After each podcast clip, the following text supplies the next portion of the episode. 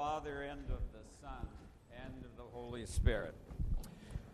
With the fear of God and with faith and love, draw near. In just a few minutes. In just a few minutes. But that's where I want to go today. With the fear of God and with faith and love, draw near. Or if I had a second title, the second title of the homily today would be Don't Be Afraid to Be Afraid. Fear is not a bad thing. Now, interestingly enough, and I, I think this is incredibly significant on this great American day. Because on this American day, it's Super Bowl Sunday, where a few guys are going to mess around on the grass, and the whole world's going to be watching it. And what you're going to be doing, some of you, nothing, and others of you just sitting and eating stuff. But you're not going to participate. But on today in God's calendar, it's the publican and the Pharisee and you're not to be a spectator. You get to be a participant. You get to play. I love when these pre Lenten Sundays come up. Every time I hear that Zacchaeus thing, a little, a little thing goes off after all these years 28 years it'll be. And I hear that Zacchaeus thing, and I say, oh, here it comes. And then Sunday of the publican and the Pharisee, here it comes. And I think that what we have in the Pharisee is an example of someone who simply didn't fear God. That wasn't his worst problem. His worst problem was his pride. But part of that problem was he just didn't have any fear. Why didn't he have any fear? Because he was just fine. He had nothing to fear because he was such a good guy. And the one who feared God was the publican. And he had a good reason to fear God, as did the Pharisee. But the publican knew he wasn't a good guy. He knew he had problems before God. And he did have fear of God. So, amongst other things for the Sunday of the publican and the Pharisee, we have examples of someone who did or didn't fear God. And, and I want that to be there for you. And what I'd really like to do is to just sort of, I don't want to be careless about this, but I would like just to slop some water on you. Just to wash you with the, with the word. I'd, I want you to I want you to feel cleansed by the time you hear, with the fear, fear of God, with faith and love. I want you to be ready. Okay.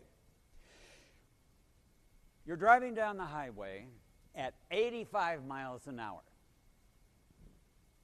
And you can see in your rear view mirror, let's say about eight or nine cars. But one of those cars has some lights flashing. What is your response? Why, you're afraid of all seven cars exactly the same, aren't you? Oh, no, you're not. You're only worried about one car. Do you know what strikes in your heart when you see those red lights? No, I don't. I've never seen such a thing. Fear, isn't that right? Uh oh, I'm about to get, get nailed. I did have a funny experience. I was going down Pacific Coast Highway one day about 25, 30 years ago, and uh, I was going about 85. And uh, CHP pulled me over. And uh, we went through the little drill. I thought, oh boy, am I going to get it. And uh, he looked at my driver's license and it says Father John Braun. And he looked at me and he said, Father, I ain't stupid. I ain't going to give a priest a ticket. but you got to slow down. but I want to tell you, I had some fear when that came about. I knew I was in trouble. Fear. Fear is an amazing thing. You're going to hear it. You're going to hear it five times, besides all the times I'm going to say it. But in the liturgy itself, it shows up seven times. You don't hear two of them. In the prayer before the gospel, implant in us also a fear of your blessed commandments, so that trampling down all fleshly desires, etc. And in the after communion, it's going to show up in a prayer that's done at the altar. But you'll hear it five times. Uh, for those who with faith, reverence, and the fear of God enter herein, let us pray, pray to the Lord. You're going to hear it come in. It's part of our liturgy. And one of the reasons I want to do this this day, because some of you, some of us, I was, I was most assuredly one, I didn't want the word fear. I wanted awe. Awe is a good word. It is a good word. But you can't ever replace, you can't replace fear with awe. Fear's good, awe's good. You need both. And I want you to see both of those today. Uh, fear, according to Webster Merriam, has two basic definitions. One is a very uncomfortable feeling in the presence of danger, and the other is a great feeling of reverence in the presence of great power. Well, both of those will fit, but we need both of those. I've used this illustration occasionally. One day, we were in Atlanta, Georgia. We lived on the corner of Peachtree and West Wesley. Some of you know a little bit about Atlanta, and you know when you hear the word the word Peachtree, Gail, they all know that's the main street. Peachtree Street. We lived on the main street on the north side of Atlanta. And West Wesley was a very big intersection, five point, five point intersection, four big churches, and our house and ours was a big house. And all day long, the traffic is going by there. And by this time, we have four children. And so, Tommy, who has been known to be a rascal on occasions and uh, do some things that aren't too bright, I was worried about Tommy because I was afraid he was going to get hit. I mean, you can't imagine how many fire engines and ambulances went by there every day. I mean, that's just what was going on. So I took Tommy out to the corner. We're standing by the traffic light. And my goal was to establish the fear of his father in him. And I said, and I quote, Thomas Edward Braun. When the middle, middle name comes in, you know you're in deep trouble. Thomas Edward Braun, don't you go out into that street. And if you do, I am going to spank you. Can't do that today, huh? Perhaps I saved his life. He needed, he wasn't afraid of the ambulances. He wasn't afraid of the fire engines, and he was not in awe of me. He was in fear of me because I did paddle his little bottom. And he knew what would happen if he went into the street. Now, what if Dan would have said, What? I can't remember. How much older are you than Tommy? 12 years. Okay. If Dan would have said, Thomas, Thomas Edward Braun, don't you dare go out into the street, Tommy might have run out into the street. because he didn't fear Dan. Well, he kind of did. In fact, finally, he came to fear all of his older brothers because they tormented him. But you see, fear is really important. It's, it's not a bad thing. And, and there's different kinds of responses in fear. Sometimes it's cowardice. I studied in college I didn't study in high school. I didn't know you were supposed to. I'm serious. I didn't. I had no idea what was going on. I was about five years behind. In college, I studied for examinations. Do you know why? Fear of failure. I was afraid to fail. You have no idea how many times my parents got called to school. We don't know what's wrong with Johnny. He just doesn't seem to concentrate. He scores high on tests and he scores low in class. What can you do? Well, they tried everything. But out of fear of failure, I learned to study. And I did.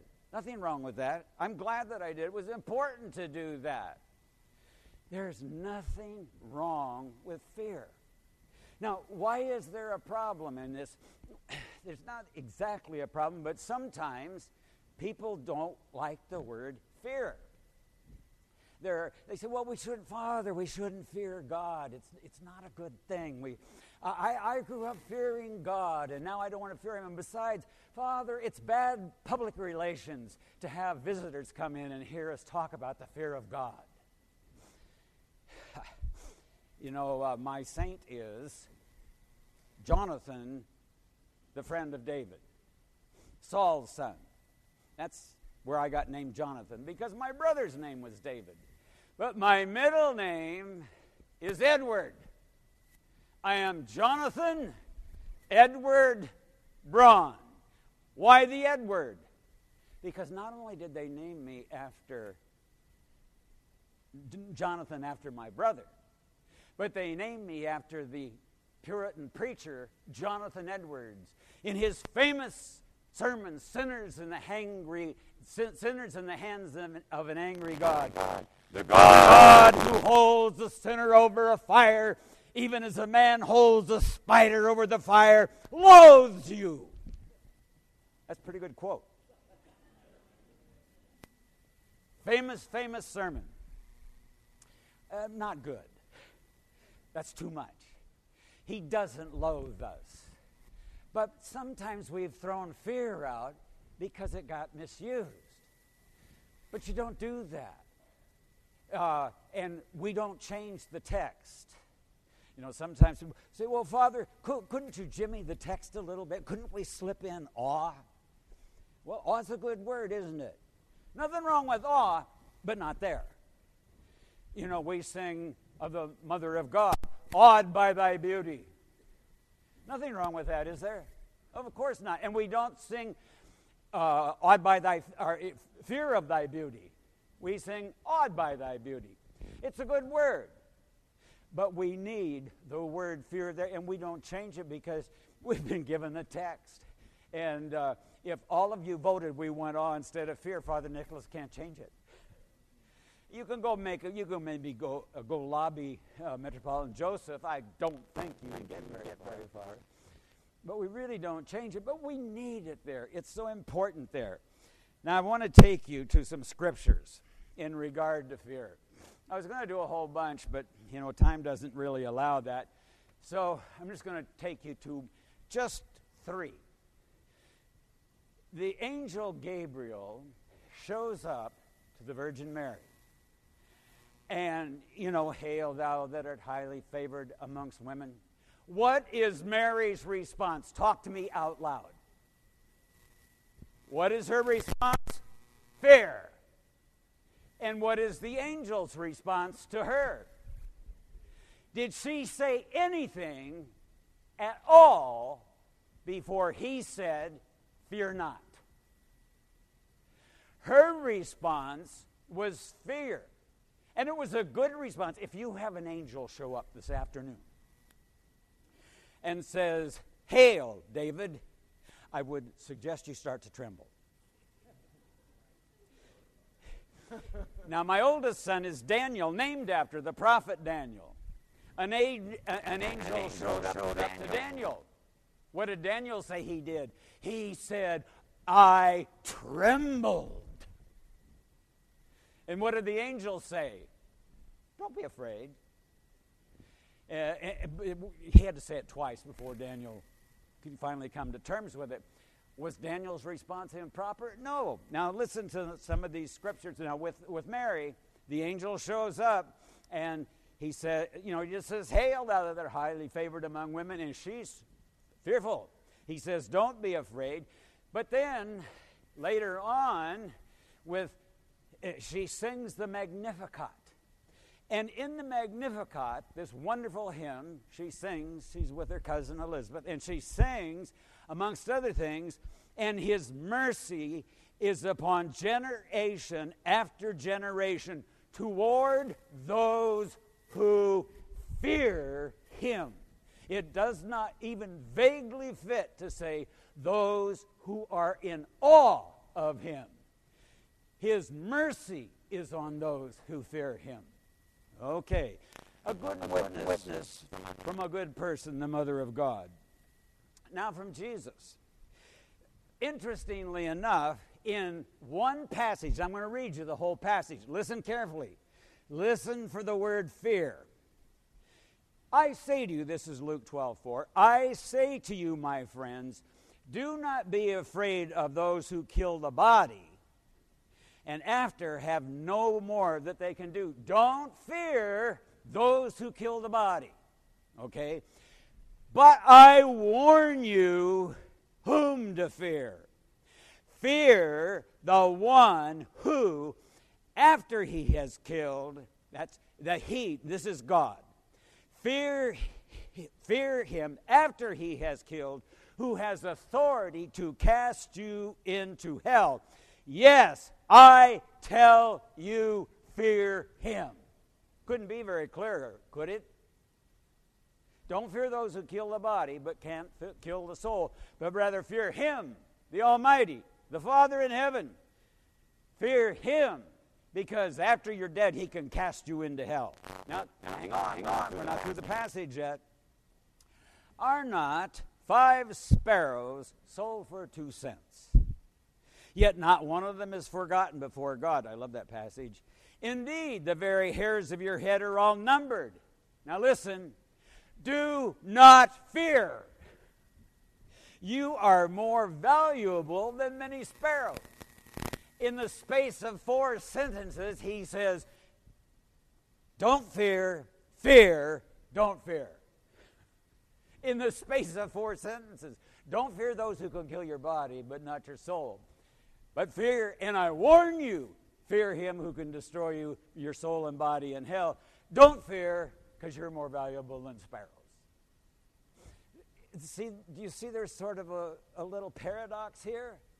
It isn't really, but you can't replace those words fear with, oh, it won't work. I tried it and tried it and tried it. Okay. Now, in First John, well, I, I'm going to save that. Here in the liturgy, we have these, th- these five uses of the word, but because I want to follow right on what Jesus, Jesus just, just said, the deacon is going to cry out, with the fear of God, draw near. Correct? No. No. You see, there's that paradox with the fear of God and with faith and love. Whoa, that's altogether different, isn't it? As a matter of fact, if it weren't for the fear of God, you wouldn't be drawing near in faith and love. That's what helps us, that's what prepares us. We stand in front of that altar. No one who's bound by the desires and pleasures, is worthy to approach and draw near to serve you, O Heavenly King. Uh, you get up there and it's scary, but it's wonderful. Fear, love, faith, they all work together. I don't want you to be afraid to be afraid. I want you to have some fear. You need fear. You need fear of God. He's, he's not just awesome, he's beyond awesome. And this word awesome, it gets a little, it gets weary these days, doesn't it? I mean, how was the game today? Awesome. How was your drink? Awesome. How's your teacher? Fearful. uh, the word awesome gets overused. We've got to be careful of that word. Good word, not bad, but in its proper place. Fear, good word in its proper place. But now someone is going to tell me, oh, Father John, you know, St. John says in his epistle, first epistle, there is no fear in love. But perfect love casts out fear, because fear has torment, and he that fears is not made perfect in love. We love him because he first loved us. Now, that's an exact quote. It's true. Now, what you have to understand is perfect love does cast out fear. Hold your hand up if you have perfect love.